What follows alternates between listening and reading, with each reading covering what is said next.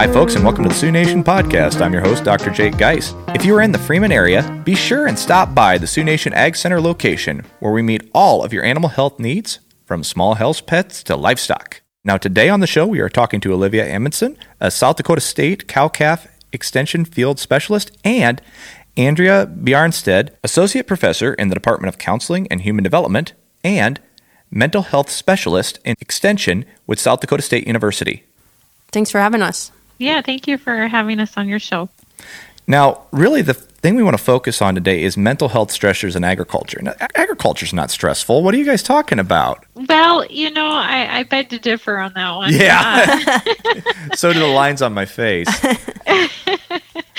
As you are well aware, probably, that there has been quite a bit of stress over the last couple of years that has actually turned into chronic stress. And so when you experience chronic stress, it can impact your body physically as well as mentally. And so we're seeing a lot of increases in physical health symptoms as well as mental health symptoms. So again, with chronic stress over time, sometimes that can be a little bit more difficult to cope with rather than just daily stressors. Sure enough. I mean, if we're going to go down the list, let's start off with, what do you feel are the biggest stressors that are affecting producers right now? I've done some research in this area. My first study was back in 2015, and my most recent study showed that the biggest stressors are weather, commodity prices, and finances. Those are the top three reported by producers, but there are other things, especially with COVID, the social isolation that happened among everybody. But, you know, with farm families, their operation tends to be within the family. And so some became closer as a result of COVID, and some had some increased tension as a result of it. So, you know, family can definitely be a stressor too as well.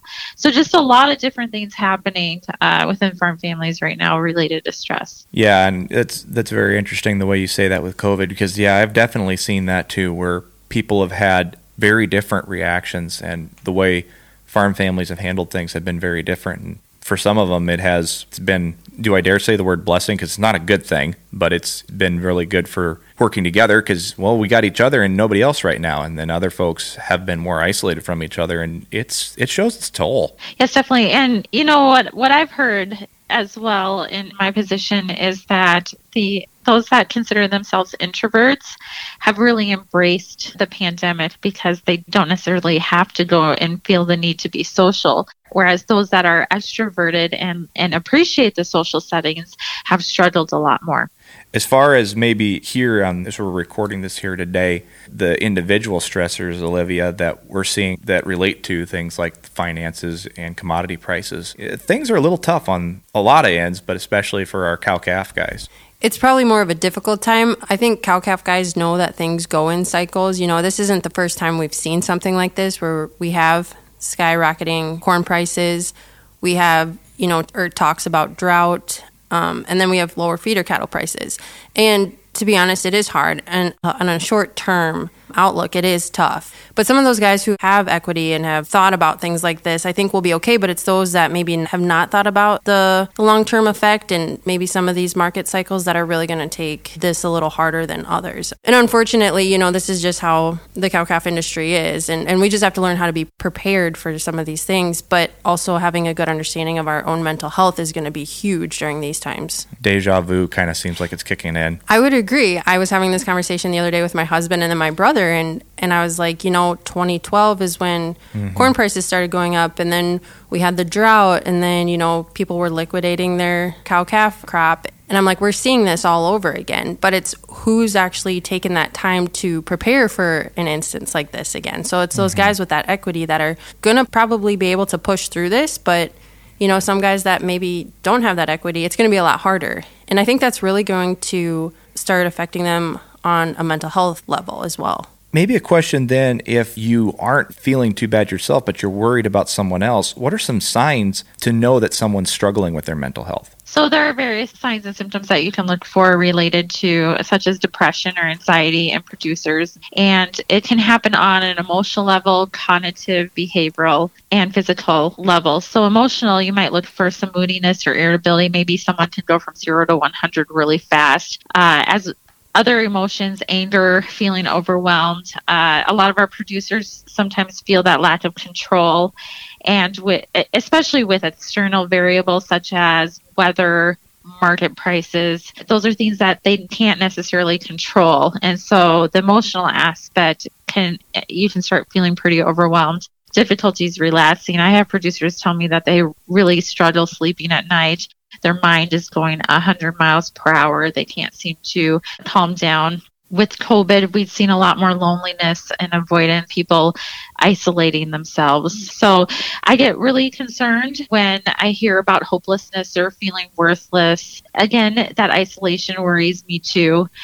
Physical signs can be headaches, upset stomach, aches and pains. I hear from producers about, it is a strenuous job. And so whether it's back pain, chest pain, arthritis that's kicking in, too much sleep or too little sleep, loss of interest in activities is a concern. Some of the cognitive areas would be forgetfulness, constant worrying, that pessimism. So if they start really talking negatively and we can engage in that negative thought cycle that continues, and it is a nasty cycle because it's really hard to turn the page, so to speak, if you're in a negative thought pattern. And finally, behavioral. I already mentioned sleep. Some people eat when they're coping or trying to cope, or they don't eat.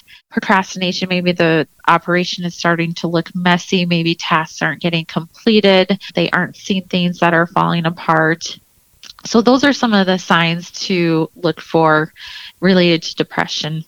Well, and I would say even just in my line of work, this is something that we can definitely pay attention to when we're talking to producers. If we can start noticing some of those signs and symptoms in these individuals when we do have a conversation with them. So being able to have not only Andrea as part of our team, but then have different mental health opportunities within Extension has been really helpful and beneficial as far as working with producers in agriculture.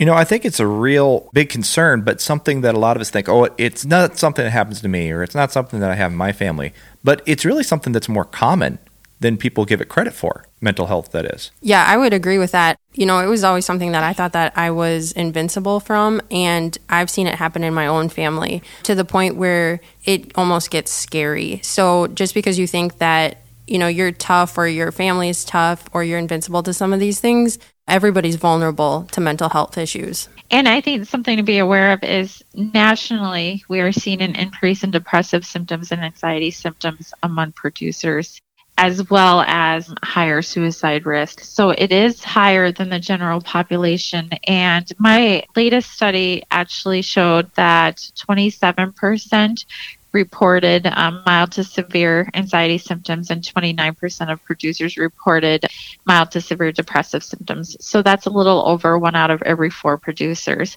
So when I present, I have the producers look around the room and think about 1 out of every 4 is struggling right now. So if you are struggling, if you're a producer who is struggling and, stuff is hard right now and maybe you're having some difficulties coping, you are not alone right now.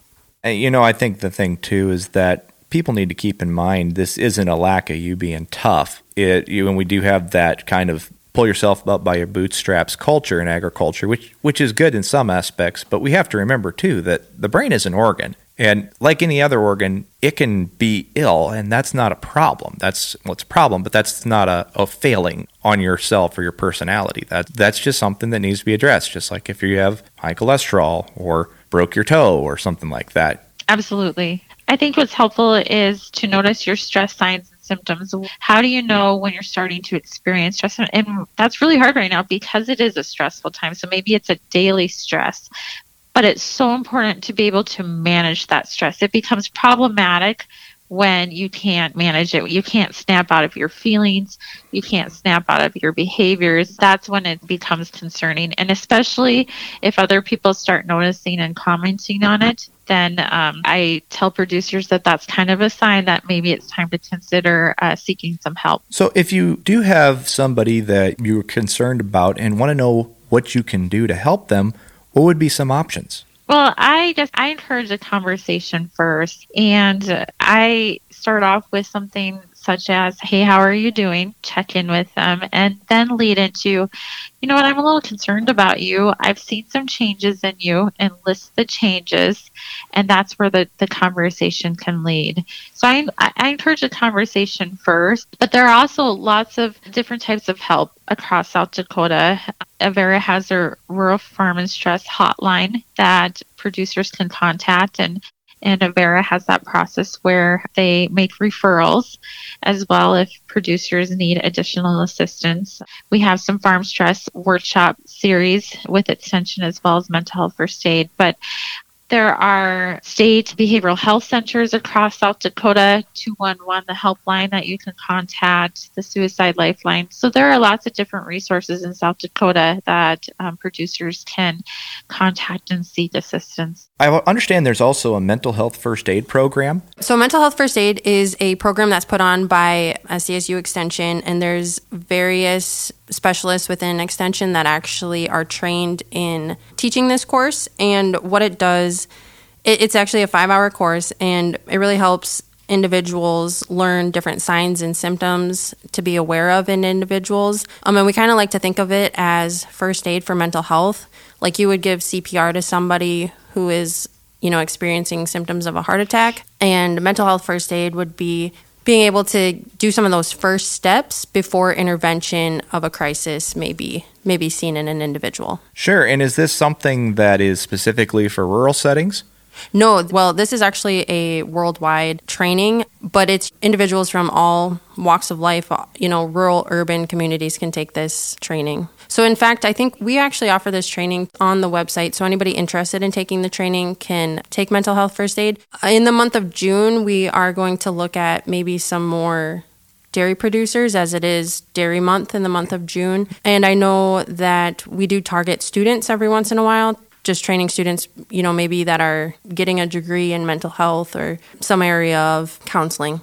I do want to clarify that if a producer is struggling or anyone in their family is struggling, this is not an assistance program for counseling. This is a training provided to those that want to provide assistance to someone who is experiencing a mental health crisis situation. So it's education looking at signs and symptoms of various mental disorders and how to intervene in a crisis situation and make an appropriate referral.